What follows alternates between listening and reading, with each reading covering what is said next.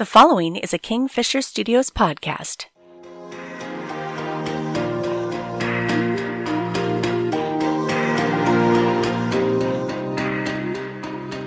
Knight Rider, a shadowy flight into the dangerous world of a man who does not exist.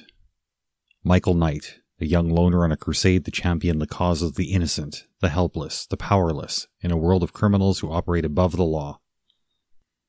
Unlike Michael Knight, I'm not young. I'm not a loner.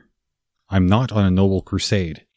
The world in which I live is not populated by colorful supervillains. Most obviously, I exist. My world is dangerous, though. Maybe not in the way that would make for compelling yet cheesy TV drama, but dangerous nonetheless. The dangers I face are very real and can be difficult to navigate, especially without the benefit of a quirky, sentient talking car. Risk is an unavoidable part of the adventure of living an average life. I'm in constant danger of losing my ability to work. I have a degenerative disease which will eventually make normal stuff difficult, if not impossible.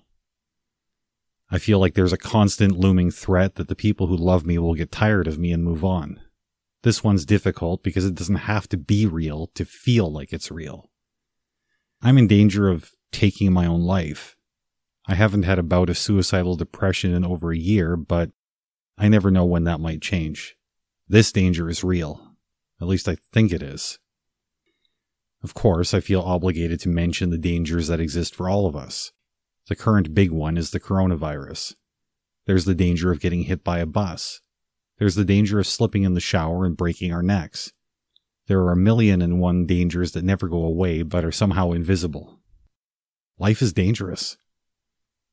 Week in and week out, I watched Michael Knight and his talking car face down all sorts of life threatening scenarios. In retrospect, he had it easy. In the imaginary world of his TV existence, the good guy always won. Week in and week out, we all face down all sorts of scenarios that threaten our ability to be happy or healthy or even basically productive. We push on though. In this sense, I think every single one of us is a real hero because there's no guarantee that we'll have everything sorted out by the time the credits roll on our time here.